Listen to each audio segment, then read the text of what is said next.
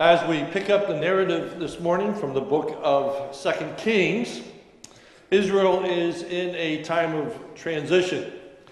Elijah is about to be taken off the scene. In the passage before us, we see God readying, equipping, and enabling Elisha to be Elijah's successor in ministry. This morning, we want to see God at work in the life of Elijah to take over after Elijah's death. The story opens with the recognition that it was time that God was going to take Elijah up to heaven. Everyone in our text was aware that Elijah was going to be taken away that very day. First, we as readers are made aware. In 2 Kings chapter 2 verse 1 it begins with saying, "Now when the Lord was about to take Elijah up to heaven by a whirlwind." That's the introduction.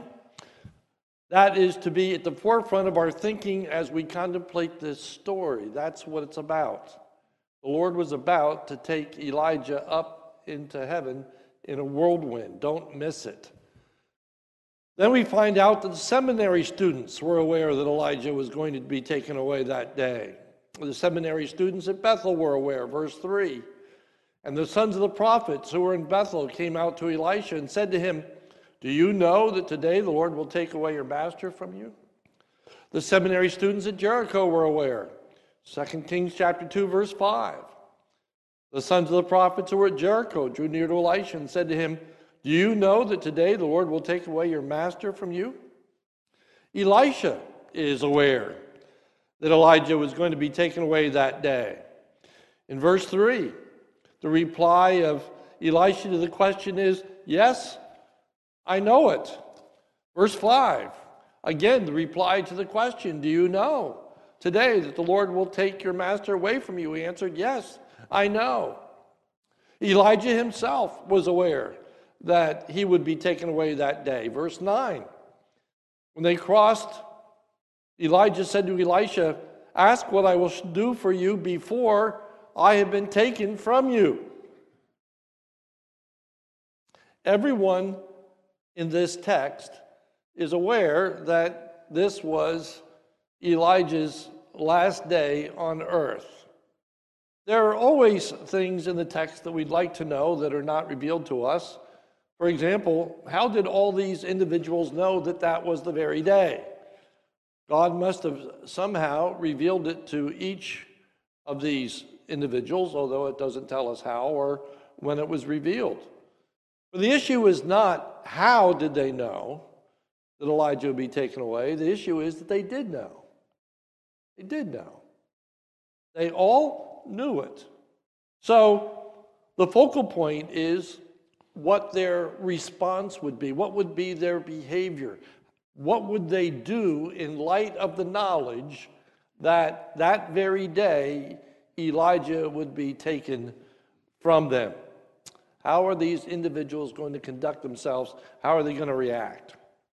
So, next, we consider the interaction that takes place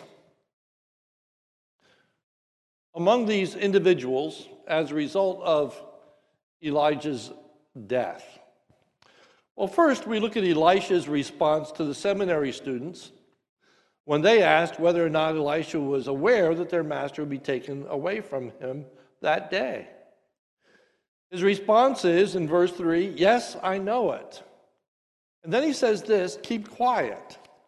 Again, in verse 5, the very same response, this time to the seminary students who were at Jericho. They asked the question Do you know that today the Lord will take away from your master over you? He answered, Yes, I know it. And now this exhortation keep quiet.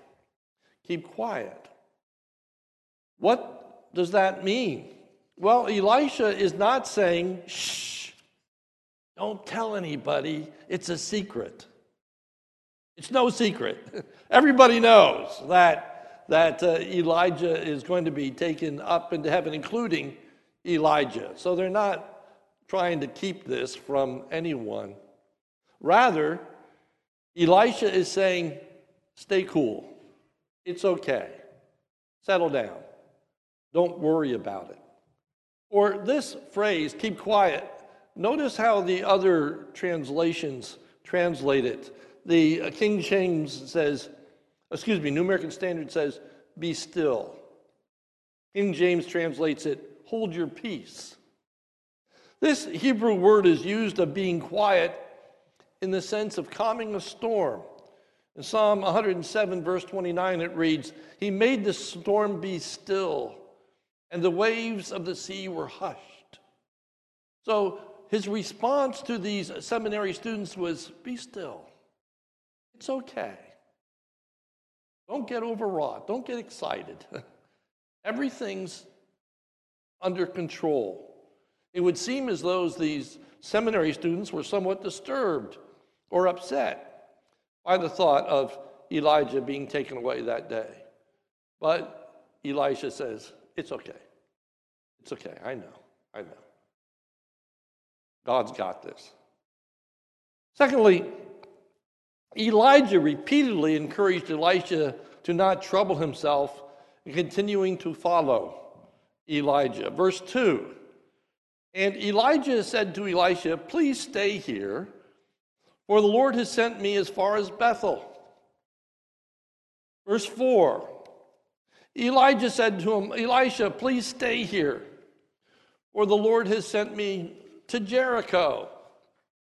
Verse 6 Then Elijah said to him, Please stay here, for the Lord has sent me to the Jordan. So, three times we have this interaction of Elijah saying to Elisha, Stay here, because I have to go to another place. Stay here. I've got to go to still another place. Stay here. I still have to go to another place. So, what's going on here? It's important for us to realize that this was not a command that Elisha was violating. Elijah was not commanding him to stay, and as such, in his refusal to stay, Elisha is not sinning. He's not doing anything wrong. Nor are we to understand that Elijah was unappreciative of Elisha's company. It's not as though Elijah is trying to get rid of Elisha and doesn't want him to accompany him. So, what are we to understand about Elijah's request for Elisha to stay? Well, many have seen this response as a test. A test as to whether Elisha would be faithful to God and to Elijah. What would Elijah, excuse me, what would Elisha do as a response to what Elijah said? Would he stay or would he go? In one sense, this indeed is a test of Elisha's faithfulness to God and to Elijah, to be sure, as we're going to see in a few moments. However, I don't think that that's what motivated Elisha. I don't think that was, excuse me, Elijah. I don't think that was his design when he originally said, Stay here. Rather, I think that Elijah was showing compassion for Elisha. I think that Elijah wanted to spare Elisha from the emotional unpleasantness of the departure, the going away that was about to take place. But we will see that the witnessing of Elijah's departure will, in fact, not be a hardship, but actually a great blessing. It will be a benefit that he would have been able to see this departure of Elijah. So, my first application this morning is that some of the things that we would like to shield others from are, in fact, a blessing and not a hardship. There are many things that we would like to spare our children or our loved ones from. Things that we would see as being a difficulty, a misery, a heartache, when in actuality it is a, a blessing. My own mother died on Christmas Day. It was a wonderful time. She was uh, very, very, very weak, but the whole family had been able to gather for Christmas, including her sisters. All the relatives had come. She was extremely weak. One by one, people would go into her bedroom. She was bedridden. and uh, be able to speak and convey their, their thoughts to her. At uh, around six o'clock, she announced that she was extremely tired and everybody went home. I had just gotten home when I received a phone call and said, uh, You better come back. From my dad saying, Your, your mother's failing quickly. And right after I, I got home, back to my parents' house, my mother entered into the presence of the Lord. It was a blessing to have been there. It was wonderful to have witnessed. Remember, a hospice worker came and said, uh, You know, she got there about a quarter of 12, and she said, uh, I'm not going to write that your mother died at uh, 11:45. I'm going to make it 12:30. She said nobody should die on Christmas. I said make it 11:45. There's no better day than to celebrate the birth of our Lord Jesus and to think that he came into the world in order to save a people. My mother's in the presence of God this day. It's a joy, not a sorrow. It was a blessing that Elisha would see the departure of Elijah, not something to be spared from. Next, we have the repeated response of Elisha that he would not leave Elijah. Notice his response when Elijah asked him to stay. Verse 2, middle of the verse. But Elisha said, As the Lord lives and as you live, I will not leave you. Again, the same words in verse 4, middle of the verse. As the Lord lives and as you yourself live, I will not leave you. Again in verse 6, middle of the verse. But he said, As the Lord lives and as you yourself live, I will not leave you. Three times the exact same words. Elisha sees his staying by the side of Elijah as part of his God given duty. I believe that's what's being communicated in these words as the Lord lives as the Lord lives, as the Lord lives. God had called Elisha to assist Elijah, to accompany him. And Elijah had done just that. And so he was going to fulfill his God given duty and responsibility that had been entrusted to his care. And then, secondly, Elisha sees his staying by the side of Elijah as part of his duty to Elijah as a son to a father. For it says in verse 2 Elisha said, As the Lord lives, and now these words, and as you yourself live, I will not leave you. Verse 4 As the Lord lives, and you as yourself live, I will not leave you. Verse 6 As the Lord lives, and as you li- yourself live, I will not leave you. Note how Elisha refers to Elijah as his father in verse 12. And Elisha saw it. That is this being carried up into the heavens in a whirlwind by this fiery chariot and the fiery horses. His response is, My father, my father. This was the relationship that Elijah and Elisha shared. Elijah appreciated Elisha's staying by his side, as evidenced in Elijah's asking Elisha what it was that Elijah could do for him. Verse 9. And when they had crossed, Elijah said to Elisha, Ask what I shall do for you before I'm taken from you. There was this appreciation. Again, not the idea that this, he was a nuisance.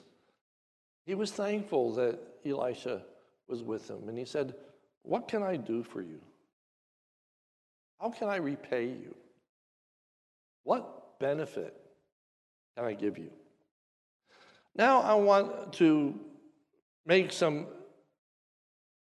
observations that I think are significant background to understand really what's going on in this text.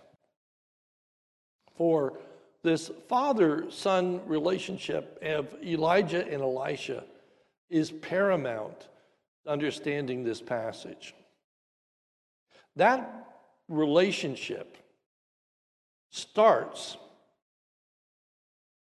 as a relationship that was to exist among the prophets. A very important element in the training of the prophets was the relationship of the younger prophets to the older prophets. That relationship was more than that of a teacher student relationship, it was more than an apprenticeship where an apprentice learns under a more experienced individual. It was a relationship more like that of a father and a son who is preparing his son to take over the family business.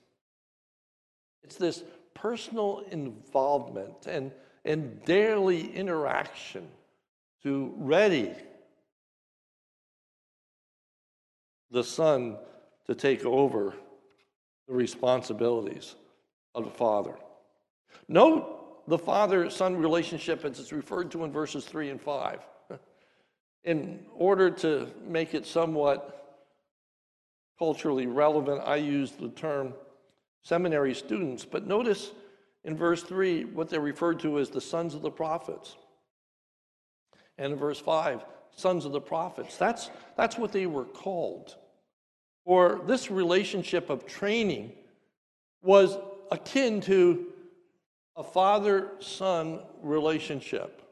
We see that throughout the Old Testament, but it's not just the Old Testament, it's carried over into the New Testament as well. Or if you remember, Paul refers to Titus as his son. Paul refers to Timothy as his beloved son. Timothy was not Paul's biological son, nor was he Paul's son in the sense that Paul led him to the Lord, for Timothy is saved when Paul learns and comes to know of Timothy. Timothy was Paul's son in the way that he served under Paul in the ministry. Listen to Philippians 2:22. But you know Timothy's proven worth, he writes to the Philippians how, as a son with a father, he has served with me in the gospel. In the New Testament, it was a very important way of an individual proving themselves worthy, proving themselves as ready to carry on the work. He says, You know Timothy's proven worth, how he served with me as a father. In 2 Timothy, Paul's about to die. And he says in 2 Timothy chapter 4 verse 7, I have fought the good fight. I have finished the course. I've kept the faith. He writes to Timothy saying, I'm about to die. So Paul is encouraging Timothy and reminds Timothy of the duties, the privileges, and the blessings that are associated with following him in this ministry. And he stresses to Timothy what Timothy has learned. Listen to the words of 2 Timothy chapter 3 verse 10. He says, "Yet however, you have followed my teaching." That word follow isn't just that he adopted, but, but he was there. He, he was present. He absorbed. He said, You have followed my teaching, my conduct, my aim in life, my purpose, my goals, my aim in life, my faith, my patience, my love, my steadfastness. You have seen it all, and you have embraced that. From the very beginning of my ministry, I've had a great concern for helping individuals who are preparing for ministry. Over the years, I've been involved with both Lancaster Bible College and what was then Biblical Seminary in order to be influential in preparing young people for ministry. With respect to Lancaster Bible College, I served on their advisory committee when they were seeking to establish either a graduate school or seminary, of which they now have both. But more notably, I've been very involved with Biblical Seminary over the years. I joined the board of the seminary. I chaired the academic committee, which, among other things, evaluated and established the curriculum for the various degree programs of the seminary. I was an adjunct faculty member for a period of time, and I eventually became the board chair of the seminary during its time of transition. All of that out of a desire to be influential in the lives of those preparing for ministry. For approximately 20 years, I chaired the Ministerial Candidate Committee of the denomination, which oversees those individuals who are coming into the Bible Fellowship Church to serve as pastors.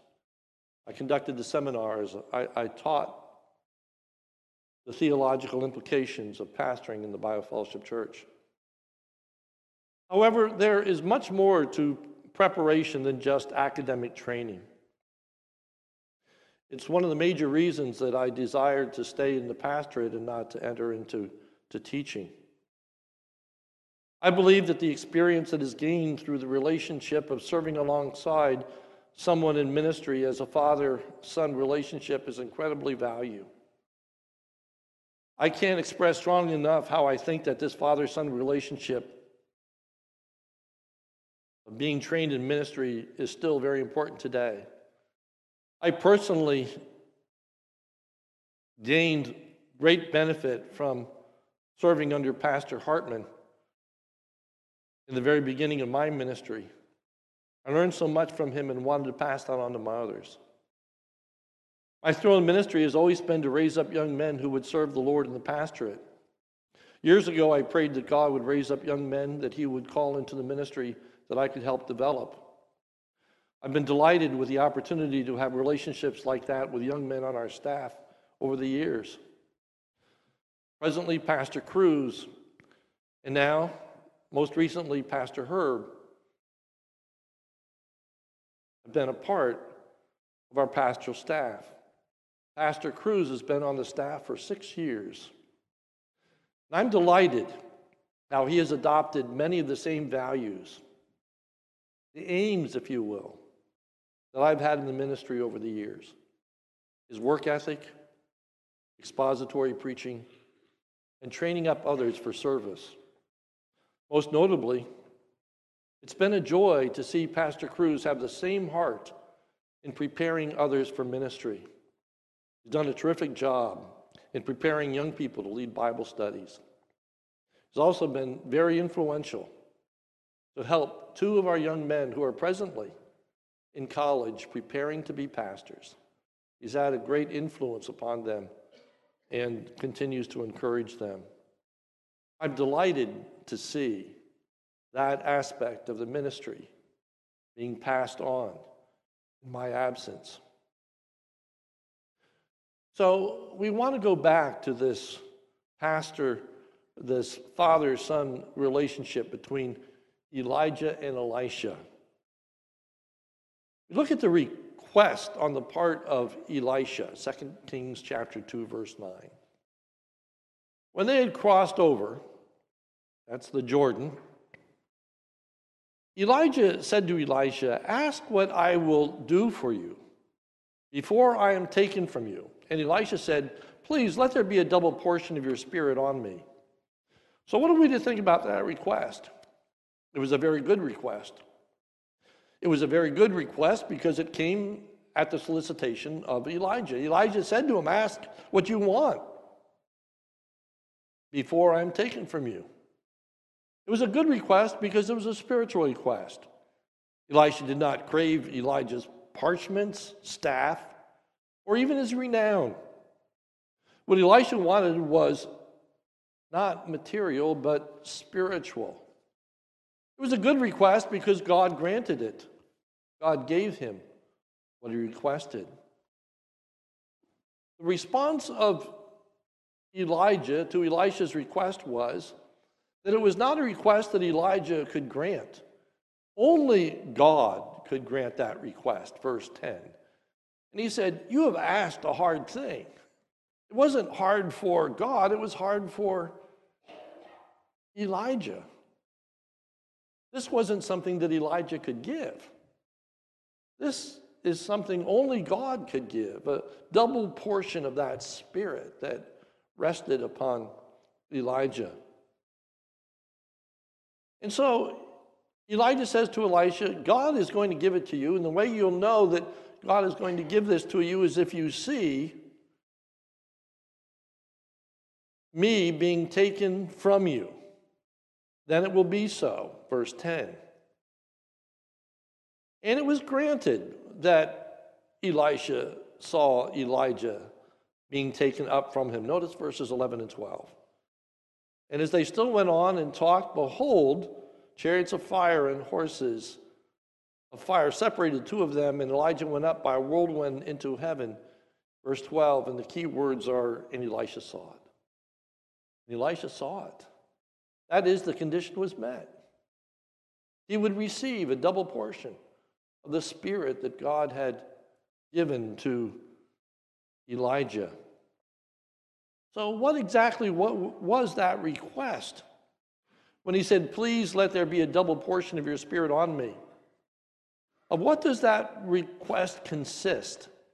What is Elisha asking for when he asks for a double portion of Elijah's spirit? Elijah's spirit does not refer to Elijah's temperament or disposition, but rather it's the Spirit of God that was at work in Elijah. He wanted a spiritual inheritance from Elijah. He wanted the Holy Spirit to be active in his own life and ministry in twice the degree that the Spirit was active in the life and ministry of Elijah. The double portion was a reference to the inheritance that one would receive as the firstborn son. We've been stressing that Elisha is like a son to Elijah. He was like the firstborn son. He had a relationship that was different than that of the sons of the prophets. The sons of the prophets had a relationship to Elijah, but Elisha's relationship was much more intimate. He was with Elijah constantly, day out and day in. And we read later in 2 Kings that Elisha would wash the hands of Elijah, that intimate, personal relationship. In the book of Deuteronomy, chapter 21, verse 17, we read that the firstborn the son of the beloved should receive a double portion of all that he has, for he is the firstborn of his strength. So the firstborn would receive a double portion, a, a double inheritance. So, what Elijah is asking is that, that he would be uniquely gifted and equipped by the Spirit of God in a way in which the other prophets were not not in a way of self aggrandizement, but in a desire for this greater intimacy and an opportunity to serve the Lord. He'd already been entrusted with Elijah's mantle back when he was first called. He knew that he was to be Elijah's successor, but it was not enough to have Elijah's position. He wanted this double portion.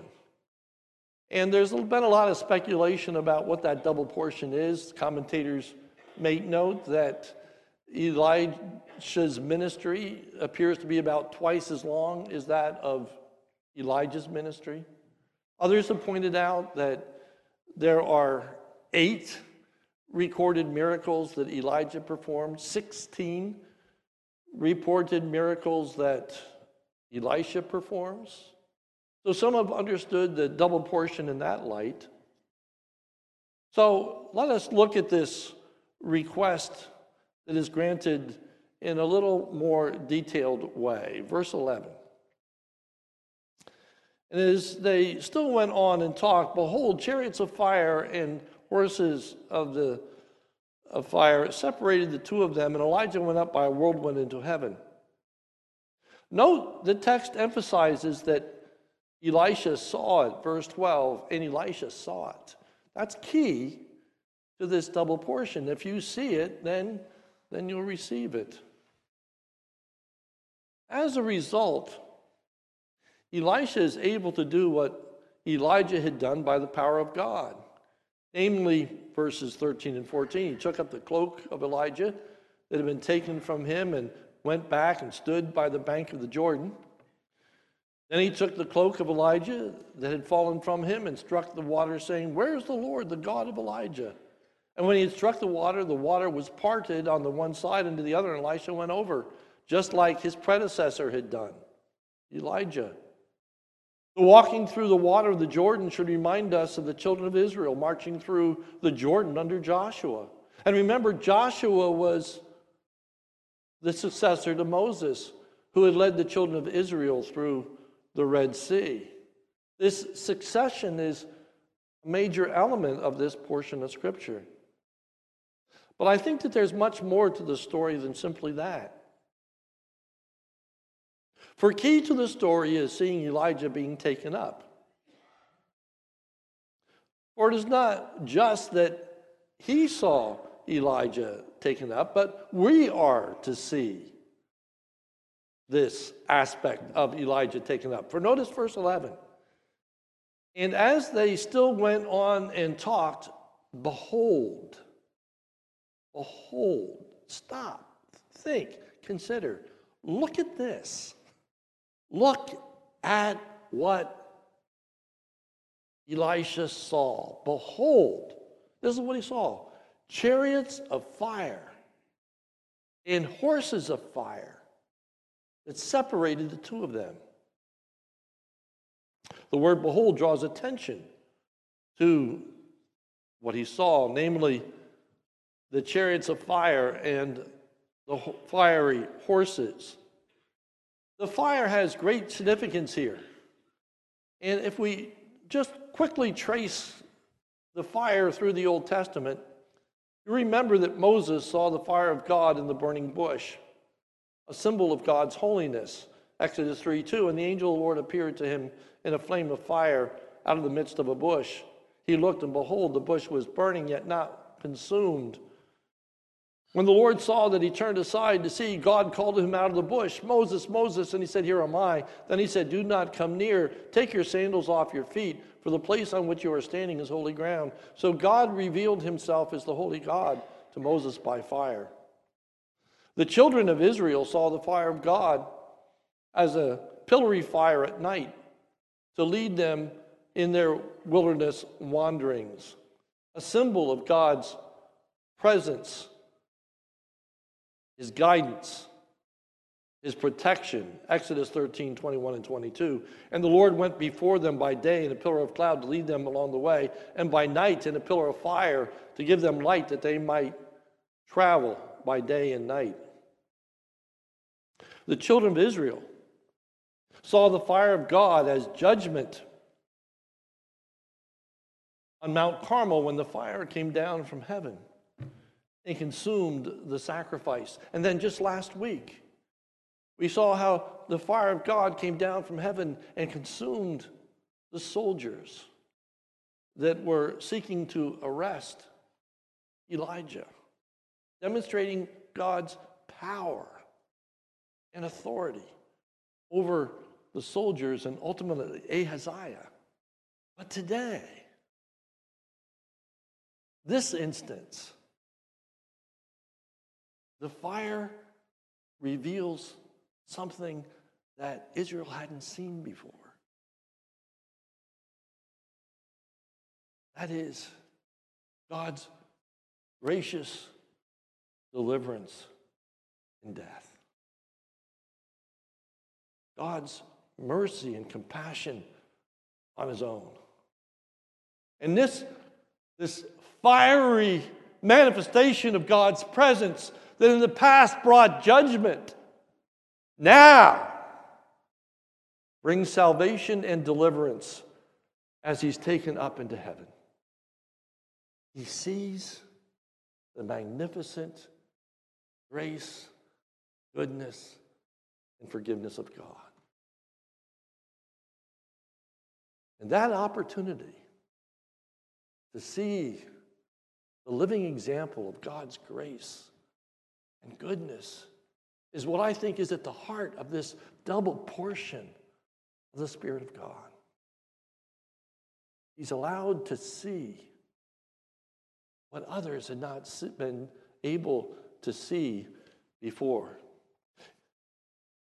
Elisha had so many blessings. Elisha was able to be with Elijah for such a long part of his ministry, where it appears that Elijah did not have that kind of benefit. We're introduced by Elijah, he just comes out of the blue. But not Elisha, not Elisha. Elisha learned of God's love, power, and care for God's own. Conclusion What are we to glean from this passage?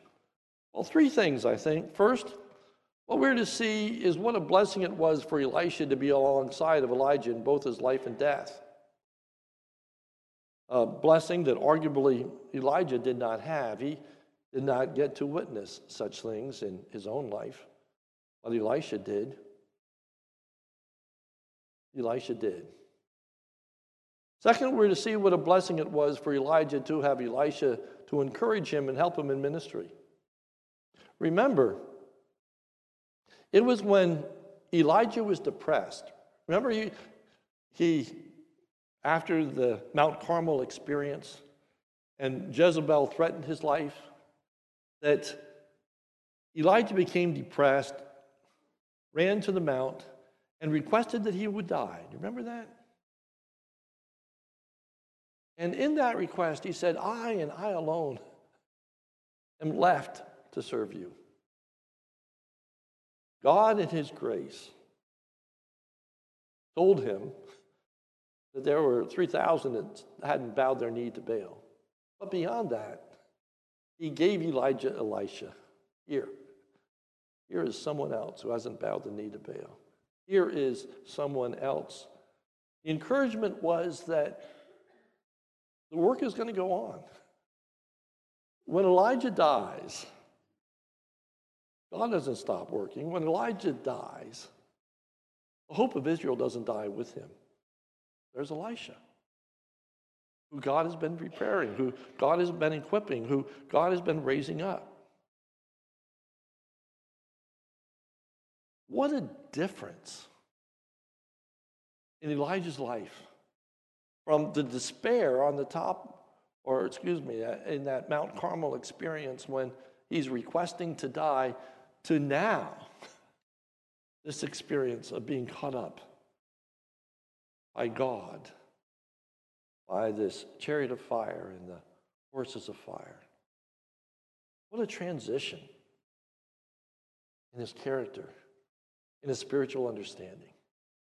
This love and concern that he learned about God partially through this devoted son that he had given to Elijah to walk with him. And Elisha stayed with him. Though repeatedly Elijah was trying to spare him. No, no, I will not leave you. As the Lord lives, as you live, I'm going to be with you. God's grace, God's mercy, God's compassion. Lastly, we're to see both the value and the necessity of the Holy Spirit for the equipping and enabling of ministry. So often, as we think about what it takes to minister, it is gifts that are valued, it's education that is valued, all of those are necessary. All of those are important. But all the benefits, all the gifts, and all the education, without the Spirit's enablement, is for naught. It's really what the Spirit of God does in the life of an individual and in the ministry. What we need to pray for is people with a double of that spirit. people who are longing for God to use them. And for us to recognize that by far that is the most important question. What is God doing in the life of an individual? And what is that individual doing in relationship to seeking God's favor and God's blessing?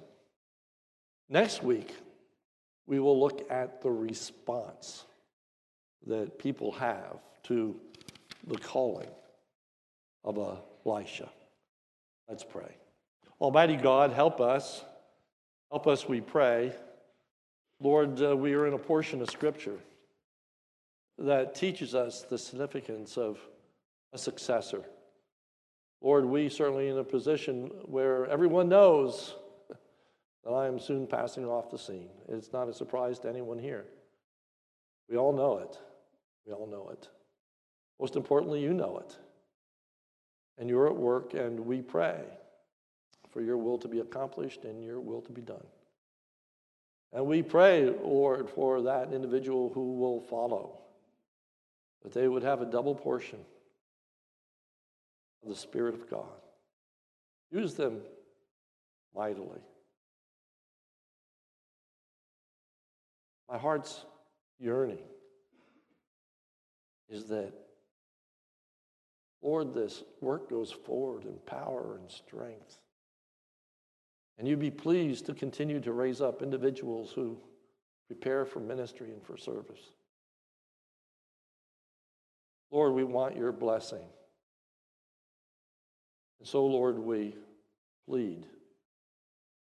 We plead for an outpouring of your Spirit, for it's in Jesus' name we pray. Amen.